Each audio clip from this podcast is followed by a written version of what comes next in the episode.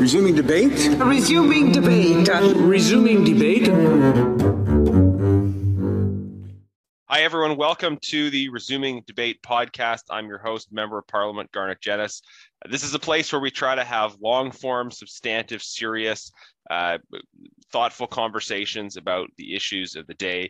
Uh, we have people on from from different partisan backgrounds, and um, and what a time to be alive! Uh, what a, what a what a uh, powerful moment this is in Canadian politics. Uh, we have just found out that the prime minister is invoking the Emergencies Act, something that hasn't been done in Canadian history.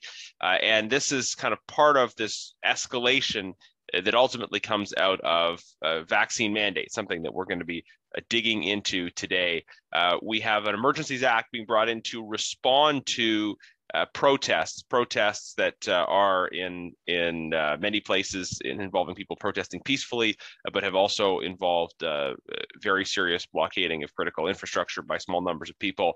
Uh, I, we, in, in, my party have been clear about supporting the right to protest, supporting calls for an end to to federal mandates, but opposing uh, and I think consistently opposing the blockading of, uh, of critical infrastructure. Um, but for our conversation today, we're, we're talking about uh, specifically the issue of, of mandates in the context of employment, tracing this controversy back to, to its source, to the thing that, that spawned these, these protests in the first place, which is, I think, this, this general phenomenon we've seen of, of people arguing that those who choose not to get vaccinated should face employment related consequences. Uh, and we have we have uh, people in the private sector uh, people at various levels of government uh, being being fired or prevented from working as a result of federal mandate. So uh, I am very pleased to be joined uh, by my friend Andrew Monkhouse, the uh, the creator uh, and um, and what do you say in law? You don't you don't say owner, you say senior partner or something of, of Monkhouse Law. Um, I'm I, am i am already outing myself as as a as a a, a serious non lawyer here, but you're here to you're here to set me on the right path in terms of uh, of legal information. Uh, Andrew, thanks so much for for joining us today. Uh, yeah, thanks for having me. Yes, uh, senior partner, founder, uh, managing partner, um, all of those things. Managing partner more rather just means I also have to handle people's applications to the firm. But uh, yeah, we started off uh, fairly small, and now we have 15 lawyers in Toronto. We do a variety of work, a lot of work for employees who have been let go, but also for small and medium sized businesses. And we have a class actions division uh, that uh, Alexandra Monkhouse, uh, my partner and also wife, heads up as well. And so it's, it's been very interesting during the pandemic with a lot of changing waves of employment law happening all at once. Um, but we've, because we do give out a lot of free information to the public, um, that's something where we've been able to assist them quite a bit in in getting individualized information about their about their own situation. So it's it's been quite interesting. We'll put it that way. Yeah, that's uh, that's great. So you, I was going to ask you to give some background on your uh, on your firm, and uh, and you've done that. So, um, and by the way, full disclosure, Andrew and I went to Carleton University together.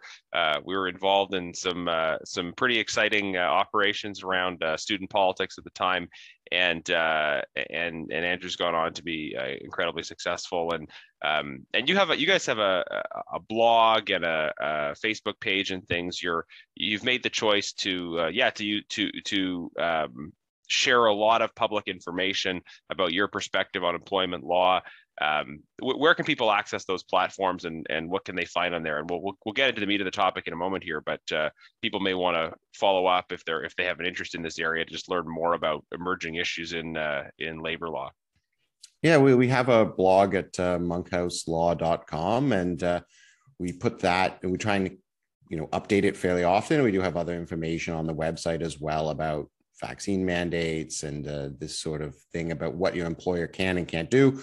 Uh, so that way, employers or employees can read up on it and make sure that they're on the same page because there's a lot of misconceptions in Canadian employment law. Uh, some of it comes from a variety of sources, one being, I guess, American movies, not to blame American movies, but when you have movies called Two Weeks Notice, it makes people think they can give two weeks' notice.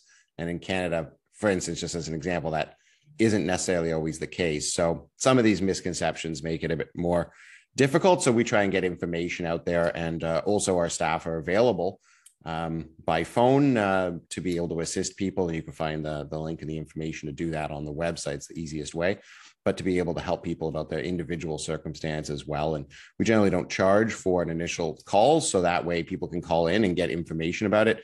When I started my firm, I really wanted it to be very, um, you know, you know, client centric. So helping out people, um, you know, you don't need to hide information and charge people just to tell them you can't help them. Some people, um, there's a lot of things people want and the law just doesn't allow it and you can screen that out pretty quickly so some people do have cases though and the, the most recent wave has been uh, vaccine mandates for us at least at this point. It's uh, sort of the third wave. Initially in the uh, with the pandemic there was a temporary layoff wave where a lot of people were temporarily laid off. Then there were mask mandates and now the most recent one has been vaccine mandates. And we're, we're yet to see. So we have waves i guess just like the pandemic has waves in terms of the sociological response to the pandemic as well and how it affects people's work and their their uh, livelihood Mm-hmm. So let's let's uh, let's drill into that. The the second and third wave, you know, the first wave, people being being temporarily laid off. Uh, you know, that's not that's not related to um, to personal choices. That's just related to the, the state of the, the economy and, and wider events. But whether it's masks or or uh, vaccination, um, how legitimate is this phenomenon of people being uh, punished, uh, quote unquote, you know, or, or, or facing employment related consequences uh, for behaviors that that may or may not be workplace related? Um, can can an employer at any point create a new rule for the workplace that that uh, excludes some people? Uh, does that rule have to be justified according to some uh, some criteria? Um, what's uh, what's kind of the, the, the general labor law around uh, around those kinds of decisions? Yeah, it's it's interesting. So, I mean, generally, there's two types of employees: there's unionized and non-unionized employees. In general, uh, those are the two large groups um, and, and the law affects them differently. So for, for unionized employees, it's a bit different because in most unionized settings, employers are able to make reasonable policies, and those policies are able to be enforced. Um, and but in non-unionized settings, each individual employee has an agreement with their employer. So in unionized settings, for instance, a union could agree, let's say, that vaccination was required, and then there isn't a huge amount that employees can do about it. Whereas in, in their, in individually employed, they can more rather uh, fight out those battles themselves rather than having to go through the union. Most of what we've seen thus far, just because of a backlog in the courts and also the complexity of the issue, has been unionized cases that have come out. Generally, you know, there's been some mixed results, but the majority have upheld vaccination policies. Now, that is different than upholding that you're allowed to terminate someone and not pay them any severance uh, for not getting vaccinated. So those fights generally haven't been determined as of yet. Um, most of the time, the policies that have been upheld, again, in the unionized environment, which often is a higher standard, or more difficult for um, you know these things to be uh, to be overturned. It, they have to be reasonable. A lot of them are fairly reasonable that are being taken forward. For instance, they allow for rapid testing as an alternative. Those um, and the people have to be physically present. Um, so the ones that we're seeing get defeated are ones that often don't have rapid testing or where they're attempting to apply mandatory vaccine against people's uh, when people are working from home, for instance, which just seems questionable to begin with. So the law hasn't been fully determined yet, but it is a major problem legally to impose new conditions on people once they've started employment. Um, generally, that shouldn't be something that happens but this is an unprecedented situation. So we don't know which way the court's going to 100% go. Certainly, there are a lot of examples to, for us where we see that people shouldn't be, for instance, terminated and not provided with pay. And I say that because in a non unionized circumstance, generally the question isn't whether or not the person can be terminated, because almost every non-unionized person can be terminated for any reason that an employer wants they just have to pay out a reasonable amount of money. That's a compromise that we've made and a pretty good one that's worked in canada is that you can terminate employees that are not unionized for whatever reason that isn't discriminatory it's not racism it's not sexism but you have to pay them severance pay. And that's the sort of question that's going to be coming up. Are these workers are they going to be entitled to sometimes significant severance pay? If someone works there worked at a company for say 30 years they might get two years of severance pay and that's a, a huge amount um, of support that they might need in a pandemic situation. So that's where the fight is now generally um, but we have we're still waiting on some of the first decisions to come out with regard to especially non-unionized employees or even unionized employees about whether or not they get severance pay mm-hmm. Okay uh, that's a that's a great overview and there's a lot of things in there that i wanted to uh, to dig into um, first let's talk about the the unionized employees so if, if i understood what you were saying right it's that um, if you're if you're a member of a unionized workplace your position is entirely dependent on the agreement that your union uh, negotiates with your employer.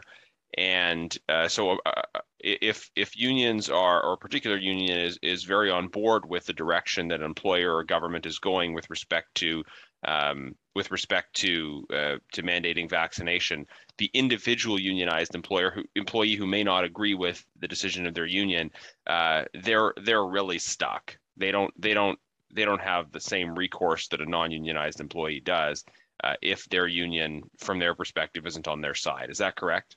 That's correct, right? Unions are are democratic organizations as well. But so if you think about how the math works, if let's say 90% of people are vaccinated in general, one might assume that 90% of unionized people are also vaccinated, and therefore the union potentially knows you know the people who are going to be elected then have a feeling or perhaps think that there's a major- even if there's a bare majority that that will help them get elected because these are elected positions. So we have seen cases where employees are upset because the union they feel effectively sided with the employer in creating a vaccine mandate.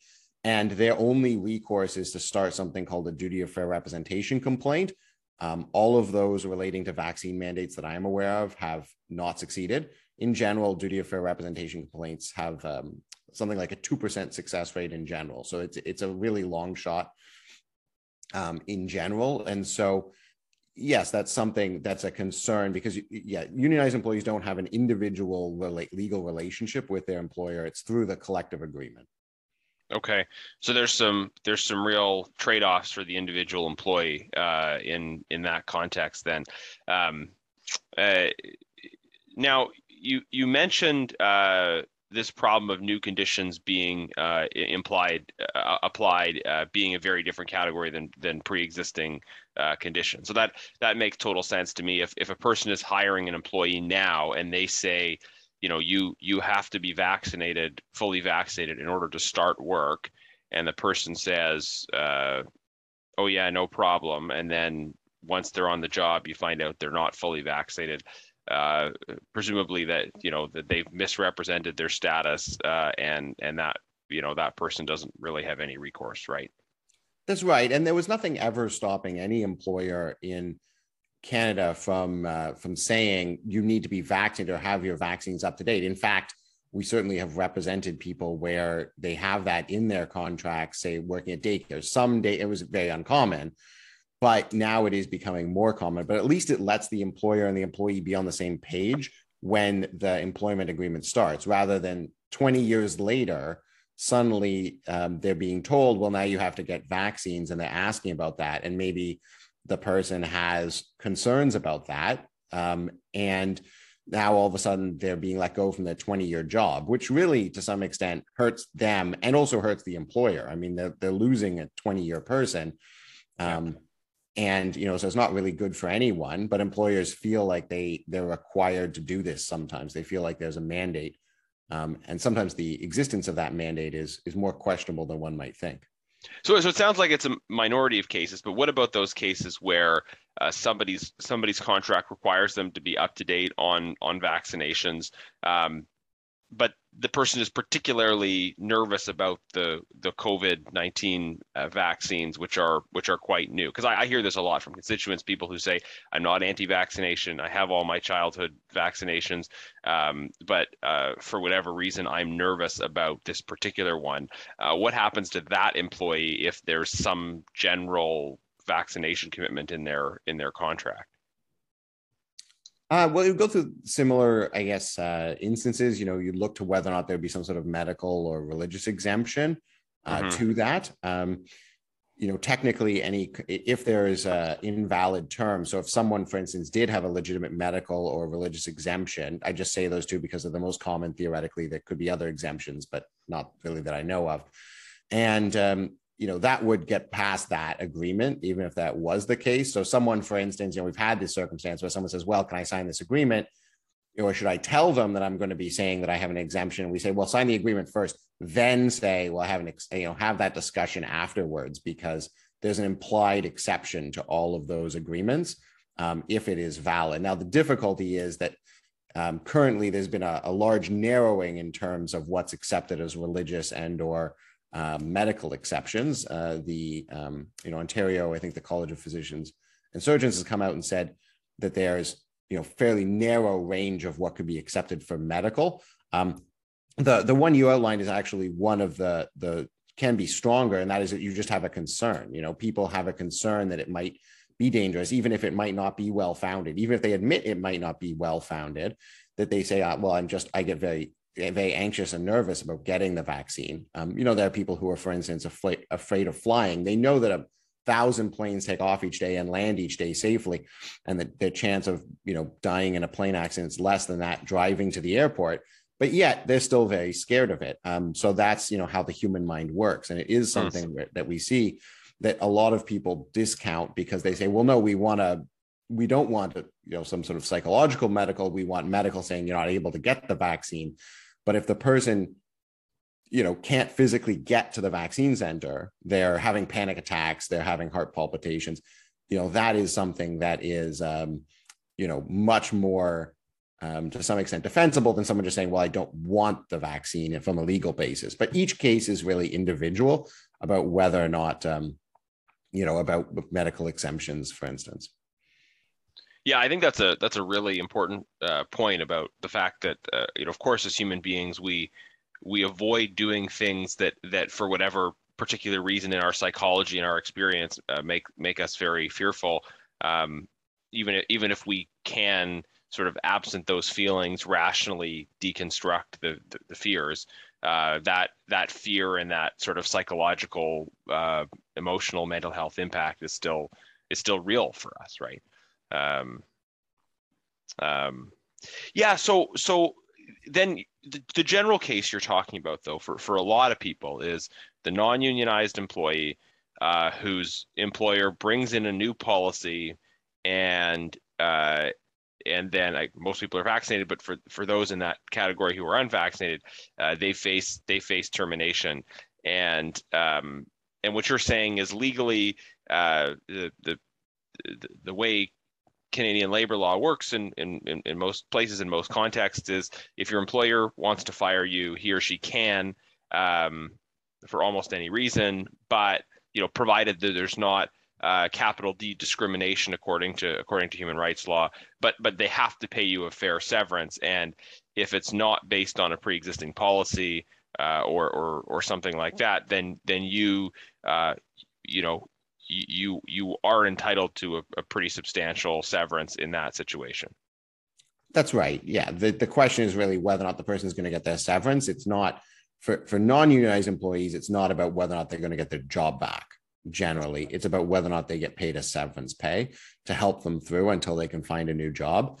Um, that's the main question for uh, for these folks. But you know, I think that the court cases are probably going to be at least sort of four to six months away. And things are changing rapidly. Even with, for instance, this newest wave of Omicron, we've seen from what we see is, is a real moral, uh, a removal of sort of the moral imperative in terms of these vaccine mandates. Because one of the, I mean, I'm not a doctor, but one of the things we see time and time again is that Omicron is able to infect people with even three doses.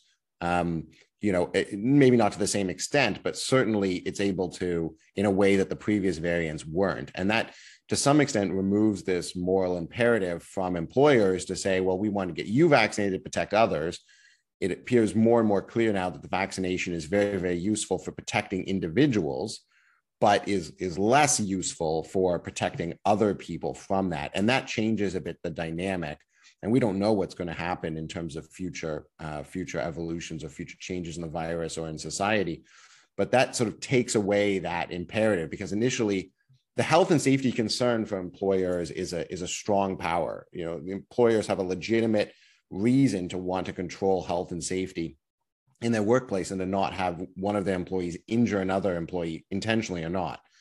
Um, you know, there's all sorts of laws about that and wanting to protect employees. Obviously, the, the physical protection of employees are important. But when it's a, it's an employee's choice uh, and it's the employer impeding on that choice, that's a very different aspect. Uh, nobody in labor law be very clear. For instance, if the CEO wakes up one day and says, "I think drinking is bad for you," um, I'm going to ban everybody in the in my company from drinking because drinking is bad. Notwithstanding any sort of data, I think that generally people in Canadian society would find that abhorrent to impose the personal choice of that CEO on everybody else and to fire people and pay them no severance pay when that happens. So this is a it's a bit of a shifting uh, aspect. And when these cases eventually go to trial, obviously we're going to be in a different. There's going to be different knowledge about the virus. There's going to be different knowledge about how this thing has progressed during that time, which is likely to influence a decision maker. So it's yeah. Let's let's talk about the, that that example of the teetotaling CEO because I think it's it's really interesting. Um, just to clarify though, what you're saying in in a non-unionized workplace is that uh, notionally the CEO could do that. They would just owe a lot of severance because because they're you know they've they've woken up and decided to impose their their personal morality or you might say their personal personal uh, you know choice preferred personal choices with respect to health on on all of their employees. Uh, so you know because it's non-unionized in private sector, you know they can they can do that, I guess, but they have to. But then they owe a lot of severance versus a case where where it was more justified from a workplace health and safety perspective. Yeah, generally that's correct. I mean, leaving aside any sort of say human rights challenge, I guess I'm stretching my mind on this one. I'm not. I'm not sure there's any religions that force you to drink, although there are some religions that take small amounts of alcohol on Sunday, as you know, Garnett. So I think no, no, no. It's it's uh, it's it ceases to be alcohol, but uh, but that's a whole that's a whole nother conversation. Well, no, yes, I know, but you know, it wouldn't. You know, the, the, so that's the the question. I was just trying to think if there was any particular. There's probably no particular religion that forces people to drink a bottle of wine or something every Thursday. But yeah, outside of any sort of human rights argument that's that something would like that would be discriminatory. That's right. Generally, you'd be allowed to terminate people. I mean, example I sometimes give just because I'm originally from Ottawa is you could choose to say, for instance, terminate all the Ottawa Senators fans um, that work for you just because you don't like them and you like a different team. Again, I'm from Ottawa, so it's not that I hate the Senators. Although now I'm now I'm in Toronto and the Leafs, you know, they're adequate. But you you could do that because it wouldn't be discrimination. But yes, you know a you know a bunch of severance and presumably the market would so eventually solve your company out of existence because you're yeah. making you're making ridiculous choices but that's that's what we expect in canada is that if companies make bad business choices that the that eventually other companies that don't make bad business choices that they're going to overcome them and take their market share um, and yeah. that's a market-based solution rather than a judge stepping in and judges running a, a, company or lawyers running a company because that often goes much less well um, as you can imagine yeah yeah. So so I had um, uh, Liberal MP from from Toronto, Nate Erskine Smith, on uh, a few episodes ago, and we were talking about the federal uh, federal employees vaccine mandate, and um, it was an interesting conversation because I was trying to parse out this distinction between uh, workplace health and safety considerations on the one hand, and um, and sort of people should all get vaccinated because it's the right thing to do considerations on the other. Um, and, and he acknowledged openly that the federal vaccine mandate is not just about workplace health and safety because i said okay you got federal employees are working from home they're willing to take rapid tests they're still getting put on leave without pay um, so and, and he said yeah it's not just about workplace health and safety it's also about setting an example or whatever so that uh, i guess that that is equivalent to the the um, the teetotaling CEO uh, perspective that that uh, a the government in this case or potentially a large firm is trying to kind of shift broader social behavior by requiring something of their employees uh, that they see as being uh, in in the public interest from a from a health perspective, um, but it's not actually about preventing injury on the job. Exactly. And and that's and and that's exactly right that it's you know it is about this higher more like saying vaccination is good and therefore you should do it and therefore there will be a punishment and that punishment is that you will lose your job if you don't do it to get the numbers higher in terms of vaccination which has an effect and we saw it in the United States as well um, where they initially brought out, I think Joe Biden brought out uh, a mandate uh, and then it was struck down and it's been sort of going through that. I'm not per se an expert in American law, but we do see that as a method. Part of the, the issue, though, is to some extent, while that actually would have a higher level of legitimacy potentially in the government, where the government is saying, well, listen, we want to have more people get vaccinated. But when an individual is doing it, they're honestly just guessing because they're just, you know, now they're, I don't know, Sony, I'm just picking a company, is choosing for the good of society to, to force their people to get vaccinated. Um, it, it is actually a different and much more questionable uh, exercise of power to some extent. The, the, questionability on the government becomes that, you know, all of us taxpayers are now paying to have, instance, people, um, you know, loss of efficiency in the government. So that's a different aspect. But, you know, it is difficult to empower the individual companies to do that. And if you want to do that and have a vaccine mandate, I mean, that isn't something I'm personally supportive of. But if you do, like, it should be coming from the government and should have an ability to have democratic elections where people suffer the consequences or not of bringing in a mandate like that, as opposed to you can't outvote, you know, the the president of uh, you know Google Canada or something like that. I mean, I guess you could if you bought enough shares, but it's really just not um, a possible activity. So they they don't have the same accountability and that's yeah. an issue for that.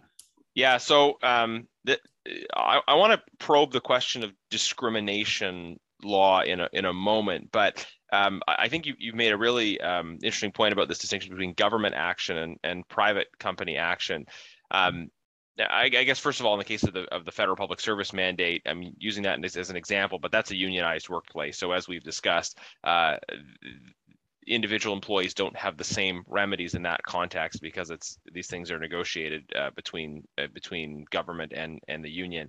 Um, we we are living through this age of of kind of growing so-called stakeholder capitalism, right? This idea that uh, that companies uh, shouldn't that, that, some people are pushing. I mean, Mark Carney and others that that companies shouldn't just uh, be be thinking about uh, maximizing stakeholder sorry shareholder value anymore they should be responding to a broader range of considerations from a broader range of stakeholders um, and i think one of the concerns about this is that this is this is kind of the basis on which companies are trying to um, uh, promote or punish certain behaviors among their employees not because of a um, uh, of a workplace health and safety concern, but because they're trying to um, make some broader uh, social point. Is this something that you see, uh, you know, kind of more cases around the kind of stakeholder capitalism, em- employer trying to uh, to uh, do something social to promote some kind of values or oppose others, uh, and therefore pushing things on or through their employees?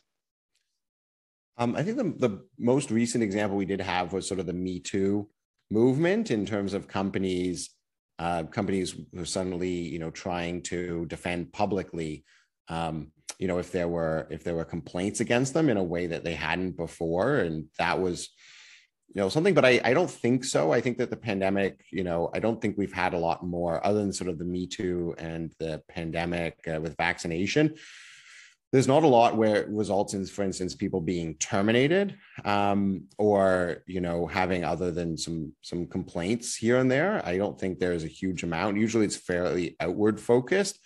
I think that um, a lot, depending on the company, more of them are worried about retention. So they're taking certain stances because they're worried they're going to lose employees um, if they're not, for instance, suitably green or suitably um, you know, uh, it, depending, you know, if they're not taking suitable positions, they're worried they're going to lose employees because the employees are going to go someplace else.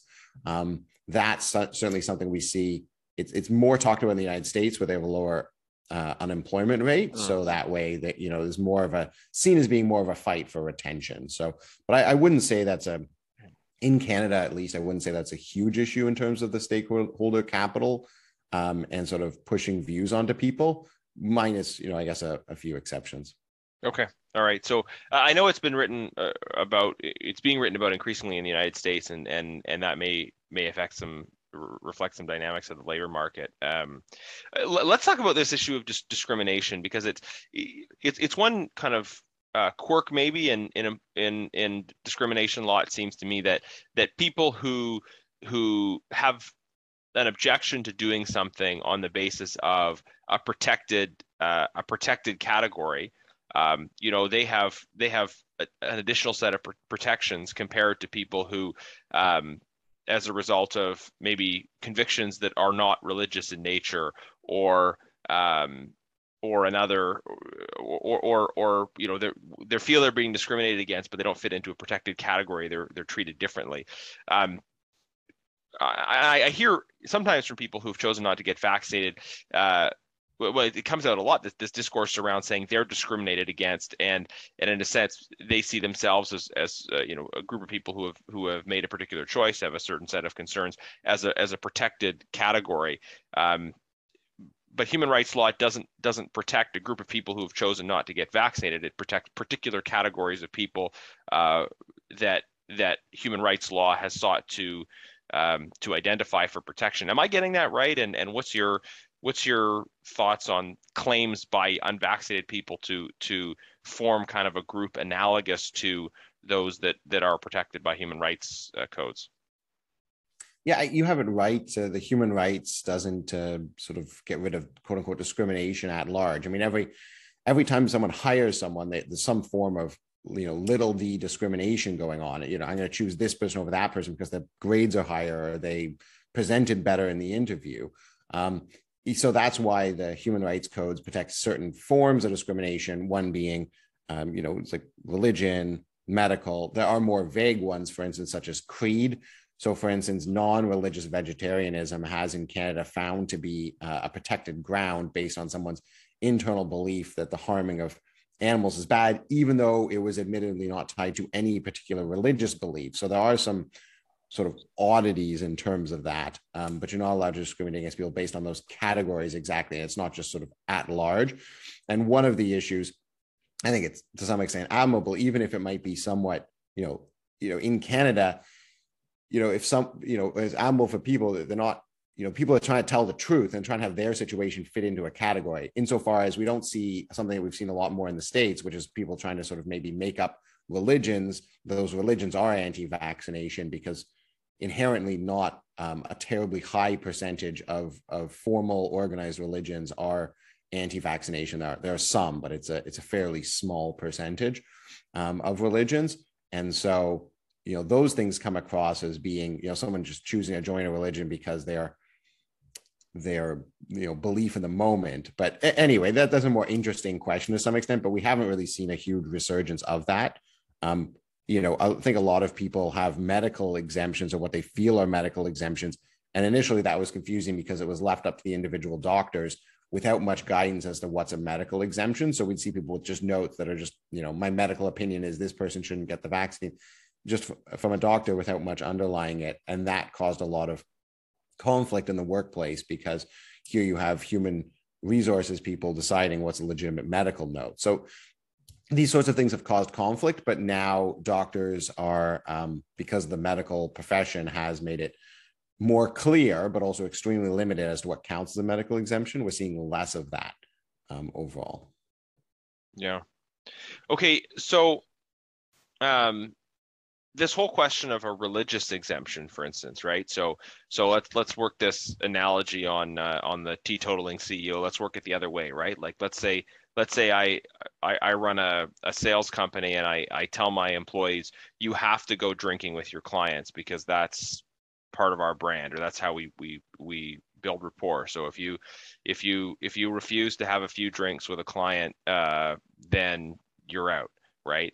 Now, clearly, that would, in certain cases, be discrimination on the basis of religion. For instance, if I had uh, uh, Muslim employees, um, yeah, or uh, a Church of Latter Day Saints, uh, any yeah. number of religions. Uh, yes. You know, someone who follows, you know, say a Quaker denomination. So yes, I mean that would be you know on its face discrimination um, against those individuals. That's right. But but at this, if if you know down the hall, I had a, a, a another. So I say, okay, we're going to have accommodations for people who whose religion expressly forbids the consumption of alcohol.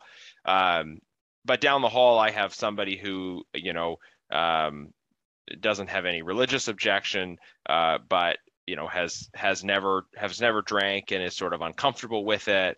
Um, somebody who maybe has alcoholism in their family and they are kind of nervous about the um, the effects of it. You know, it's it's uh, um, or or maybe they're they're part of a church that does not prohibit the consumption of alcohol, but they personally have some moral objection um, that is that that makes them distinct from their their co-religionists.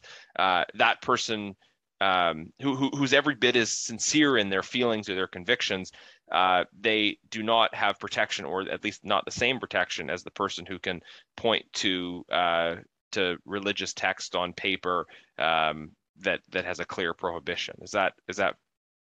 So I'd say yes. I think Alcoholics Anonymous has been identified as a somewhat religious, so they should just go join AA immediately and then. Okay. but but yeah, I mean because that has a there's a religious element to that, and I think it, it Alcoholics Anonymous has been recognized. But yes, theoretically, if the person said it absolutely has nothing to do with religion, I'm not even going to try to make that argument. They would have a worse case.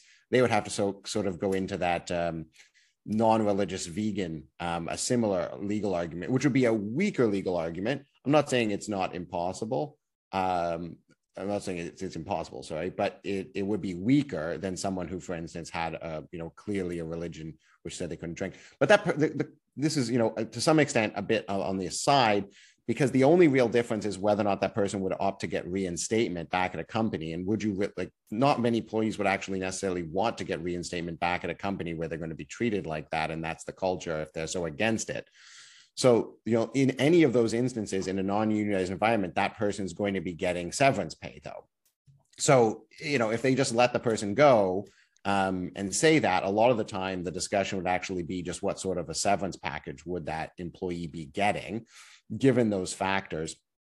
You know, the question of whether or not they could ask for reinstatement before the, say, Ontario Human Rights Tribunal or the, you know, Canadian Human Rights Tribunal, you know, to some extent, in in a practical perspective, would often actually be, um, you know, you know, would often actually be secondary because most people would instead actually probably choose to just get some sort of package, move to a new job, and go someplace else. I mean, some people wouldn't, but the vast majority of people would. Yeah, but but in that case where someone's not asking for reinstatement, they're they're just asking for a severance. It, um, is it likely that the um, that the um, the the uh, uh, Muslim employee would get a bigger severance package than the um, I don't like alcohol atheist employee? Um, and is is that fair? Um, it's an interesting question. I mean, technically, they would not get. I mean, if you were to go to court, they probably wouldn't get a longer um, a longer severance package. The the Muslim employee might get, for instance, a uh, human rights damages on top of their severance pay, which a court could award, although okay. they are awarded infrequently, and they are more likely to get that than the non-religious employee but that's only because the the case is uh, potentially a bit different that as a society we've decided that that religious, um, verifiable, sincerely held religious beliefs um, are, um, you know, to be protected more, probably just because to some extent there has been a history of specific discrimination against people yeah. based on religious beliefs in a way that there haven't about people, I don't know, liking purple flags. I don't know. I'm just trying to make up, you know, anyway, or Senate, you know, Senator, Ottawa Senators, yeah. Yeah. The Ottawa Senators fans, it hasn't been as much of a, a societal issue. You know, there haven't been civil wars fought over uh, hockey teams in a way that they have in some places uh, religious aspects. So yeah. I, I, don't know if that's a good policy choice or not. You're the lawmaker, not me. But yeah. at the end of the day, yeah. you know, that's that's why I think it happens. And, and, honestly, I mean, religious discrimination tends to be, you know, these exceptions where someone is, is like, I am not religious, but I still claim X. It, it's a fairly small percentage. It usually is a conflict yeah. with yeah. religion. Now, it doesn't have to be, I didn't want to say, it doesn't have to be something that's necessarily in the religious text. So it can be sort of derivative. So, you know, for instance, wearing uh, facial coverings um, is not, you know, there's a debate as to whether or not how much of a religious imposition that is versus a cultural one, but those two things are tied together in Canadian law. So you don't actually have to be able to place, you don't have to have, for instance, a rabbi or a priest write a letter and say, this is, you know, you don't have three rabbis for the defense and three rabbis for the prosecution right. um, testifying as to whether or not um, this thing is part of organized religion. It just has to be sincerely held belief by the individual in question. For instance, for vaccines, it makes it more difficult if the religion that the person says that they're a part of is is not against vaccines.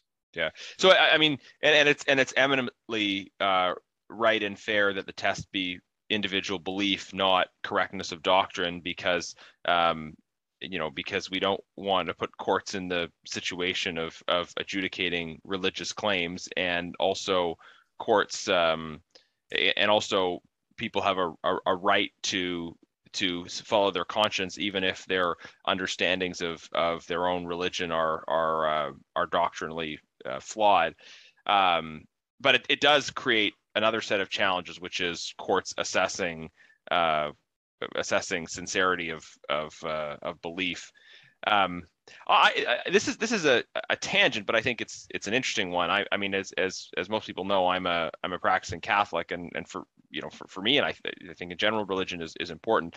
We're we're we're in a, a much less religious society than than either exists around the world or or we've been in historically, and it's interesting to me the way that like other kinds of sort of officially non-religious claims take on more and more importance and status in people's lives as we see the decline of, of religion. So, uh, political beliefs, uh, affiliations to um, to other kinds of things, uh, and and the sort of intensity of feeling on those issues uh, seem to kind of um, in certain cases increase in proportion to the to the decreasing significance in people's lives of of religion, which suggests that you you have to believe in something but that has implications for human rights law potentially if people's um, if people are still buying into sort of systems of, of thought that make uh, normative claims on their lives and and that these these systems of thought can spawn conflict between groups and potential discrimination and yet they're they're not officially religious in nature although they have some of the sort of trappings of religious belief um, and and maybe and maybe you could say that that sort of communities of people who have very strong views on certain appropriate responses to the pandemic um, there's there's a way in which those those the intensity of convictions that exist in certain cases be, becomes sort of quasi religious in nature uh, even if it's not uh, formally religious. Yeah i think you know those sorts of quasi religious that, that would probably be covered assuming it was uh, to a certain uh, standard. I mean, a religion doesn't have a certain size. You don't have a thousand adherents before you know you count as a religion, but it usually needs to have some sort of um, discernible collective viewpoints uh, within it. So there isn't a you know there's no like cult exception where if you're too small you're out but you can't just have sort of one person and where they've gotten a bit further ahead in the united states and i think probably they would go in canada and they have in, in some tribunal cases is looking at whether or not you know what's happening. You know, is the is the dog wagging the tail, or is the tail wagging the dog? So is the person saying this is my religious belief because they really have an anti-vaccination belief? Let's say using the vaccination example, or are they is it the other way around are they saying that's my religious belief because it's the anti-vaccination or is it really because of their religion um, you know, because it isn't also proper just for people to, it wouldn't be proper as a society for people to just sort of say that anything they want. I, I want to, I want a larger monitor in my office and my religion believes in that. Right. And, know, well, you can't go and ask my priest about the larger monitor. Um, you know, you, you, it wouldn't be right to do that. Although, although I do note that sometimes similar things sometimes do tend to happen with medical exemptions. I mean, you can get a doctor to write you a note that you have bad eyesight, so you need a very large monitor um, might not work for you, Garnett. I'm sure. I don't know. I'm sure that the anyway. I'm. I think the speaker's office is a bunch of red tape or something. But in a private, in a private company, you do, do sometimes see medical exemptions like that. But uh, you know, in the case of because they became very common at the beginning, in the case of vaccinations, they do really try to limit it now to people who have gotten negative reactions or have previous history of. Uh, of um, of so heart to heart issues relating to the vaccines. So it's harder and harder to get those because the doctors are worried about themselves losing their licenses, which is sort of a, a bit of a of a whole question about their um, beliefs yeah. and, and, the control over the, over the doctors. But at the end of the day, if you can't get a note, you know, um, as an employee, that's the end of it. You know, it, it's an yeah. interesting question about the control over what what doctors can and can't put down and. Uh, you know, which is a which is another issue in control of society. Yeah, yeah, and and that may be something for a for a future episode because I think it's a, a, a really interesting issue as as well. Um, there are a couple technical points that I wanted to just follow up on as and then we're we're we're we're coming up towards the end here, but um, you know, um, first of all, um, the the federal liberals in the last election, which who went on to form the government, made a promise that they would protect private employers who impose vaccination rules from litigation. Um, we haven't seen any uh, attempt to do this legislatively. Um, I know you've made some comments to the to the media saying that this is uh, probably not possible. Um, you know, I'm I, am wondering. This is just one of the things that that you know the Liberal Party says during an election. I won't I won't put words in your mouth uh, on on that. But but what what do you think of this commitment? Is it is it feasible? Um, you know, if if they wanted to, could they do it? Um, um, and what would be the other kind of implications if they tried to? Well, it's, it's probably a really interesting law school exam. If they wanted to, could they do it? I mean, I think it would be politically untenable, generally because there's a division of power between the provinces and the federal government, and the provinces have contract law. Generally, that would mean that the, the federal government, the federal liberals, wouldn't be able to impose something like that through normal legislation. So they can't change the Canada Labor Code, which governs federally regulated employees, and impose mac, uh, vaccination. Or they couldn't pass a law saying that there's no liability against employers, let's say are there other methods? Well, I mean, theoretically, they could pass a law into the criminal code as an example that would make it illegal for anyone to employ anyone without a vaccine. I think that's a level of draconianness that uh, has not been, um, you know, perceived thus far. But you know, there are Let's certain. not levels. suggest it though, because. well, this goes back. I mean, I think it was Jagmeet Singh came out and said it was going to impose a fifteen dollar minimum wage um, across the country. And people again ask me the same question Can you do that? And the same answer well, technically, no. They can only do it as they've now done in the federal sector. But I said, technically, you could pass a criminal law. I mean, the criminal law power is very broad, for instance. Um, right. Anyway, I don't mean to suggest. So the, fe- the federal government. This, this is a again an interesting side note. The, the federal government can do. You're saying almost anything using the criminal law, but they have to be prepared to go pretty far in terms of criminalizing behavior that would otherwise be regulated by by uh, provincial jurisdiction. That's right. Yeah, they, they, they can. And there, there can be fights in the, even in the criminal law power about whether or not you are just really creating some sort of bylaw or provincial law. There are right there are some fights about that, but the criminal law power is, for instance, one of the broader powers, and we saw that, for instance, in like say like the firearms reference and and those sorts of uh, right those sorts of cases the Supreme Court of Canada has come out with. But there are broad jurisdictions for the federal government for say peace, order, and good government, and uh, in terms of emergencies, but also in terms of criminal power. Those are three of the broader areas. But uh, that hasn't been, you know, but theoretically, anyway, I'm not trying to, now I'm just getting into the, the, the law school exam example. I mean, but there are, there is an example, for instance, you know, there is a, a usury law in the books where you can't have an interest rate of over 60%. Um, you know, which which is a historical law, but really only affects contracts, right? They don't throw yeah. people in jail for for signing. I mean, they they might for for book, you know, I guess um, loan sharking, it's not really something that comes up. The vast majority of the time it actually comes up just to invalidate that term in the contract. So anyway neither here nor there. Yeah. i think that it would be uh, you know extremely difficult and subject to court challenge if um, if they were to do that. And they just, just the federal liberals just literally couldn't legislate from a contract perspective on all the provinces. So insofar could, could, could they, they, do that in federal jurisdiction though? Could they could they um um amend the Canada Labor Code to say that um, that anybody can be fired uh, because of their vaccination status, and that person is not entitled to severance. Could could they could they do that within the ten percent of the economy that's federally regulated? Um, I believe they could uh, if they took very certain precautions that I would be reluctant to coach them on. So yeah, please, please, please don't. We're not, we're not, we're not but, here to give them ideas. But I, but I am just, I'm curious to know what what is possible legally. Um, I think they could, but again, eh, because there's a common law, so the laws that most employees have, for instance, on severance, do not. The most important laws don't come from for instance, the Canada Code, they come from the common law, so it's judge made law. So the government would have to replace that law and they have to do it in an adequate way. And the courts are reluctant to have, unless it's the most clear example, to have the legislature replace things in the common law. Um, you know whether or not that's good or bad um, but that's uh, that's part of it. And I, we haven't seen any movement towards that as of yet. And i think that with the changes that have happened i mean ontario announced i think it was yesterday or the day before that they're looking to get rid of vaccine passports um, coming up fairly soon. I know that's also happened already in some of the other provinces. I think that we're trailing away from that. And um, while i'm sure the government doesn't want to look uh, like they're giving concessions in terms of some of the blockades that they, they had that this emergency announcement about.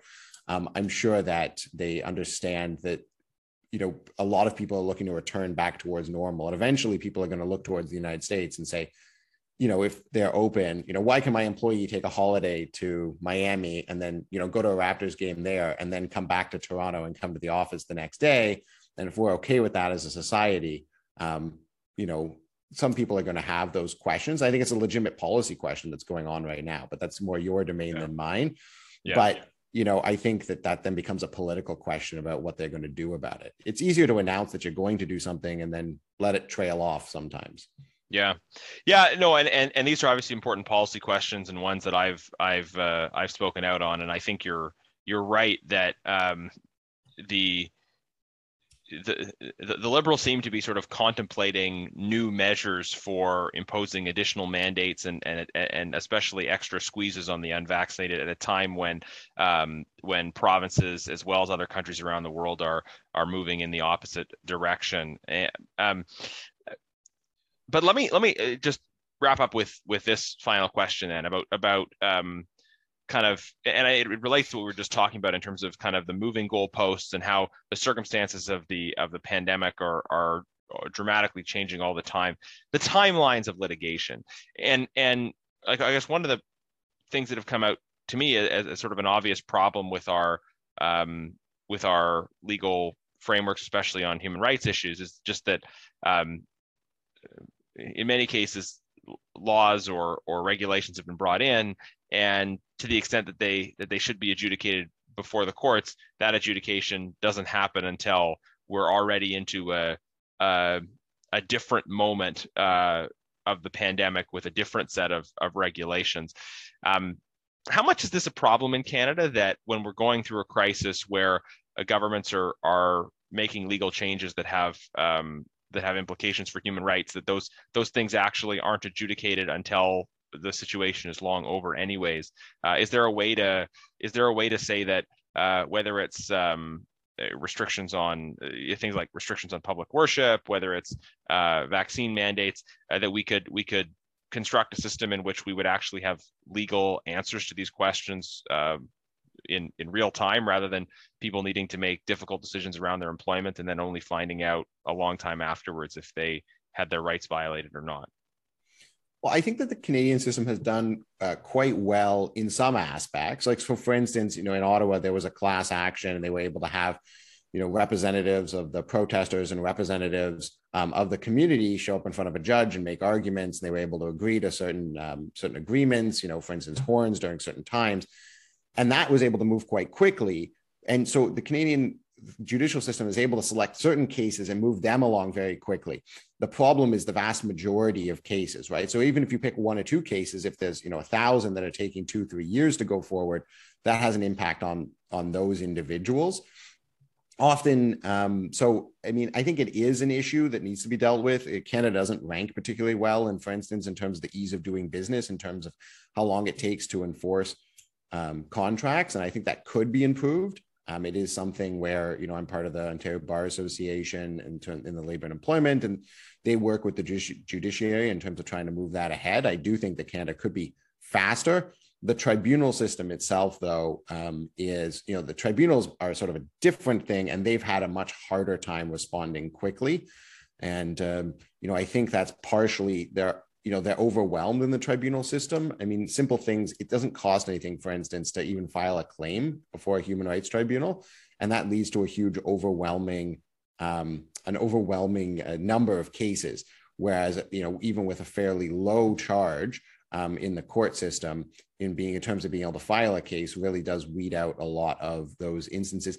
And if someone doesn't have the money to pay they can always fill out basically a legal aid fee waiver in any event mm-hmm. the ability to file a human rights claim almost as easily as sending an email has some potential downsides in terms of them just being swamped with cases and unable to even identify the ones that could be sort of fast tracked forward in a way that the um, the superior court can. So I think that there's you know there are some instances there where you know it's part of the setup you get theoretically get access to justice but by enabling trying to enable access to justice you actually swamp the system and eliminate justice for the vast majority of people um, and really cause additional delays. So i think that that's a particular problem in the human rights context.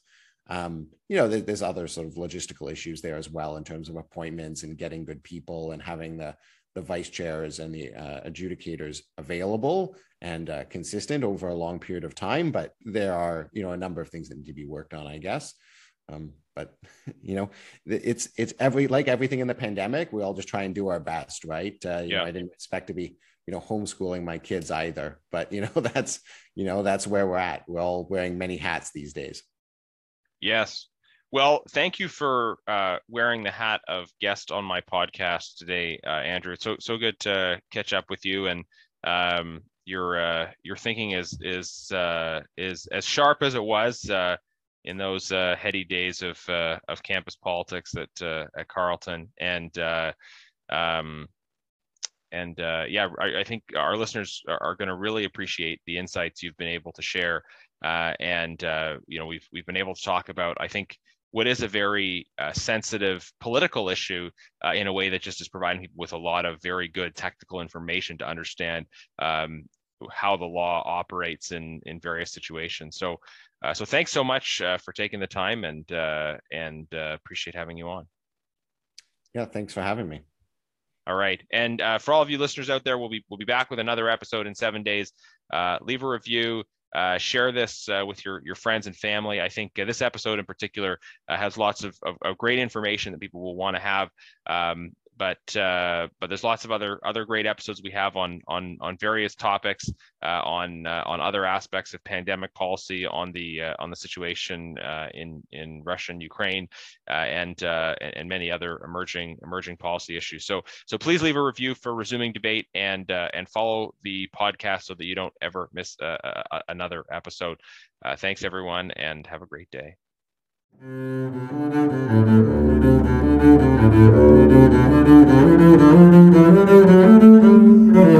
you.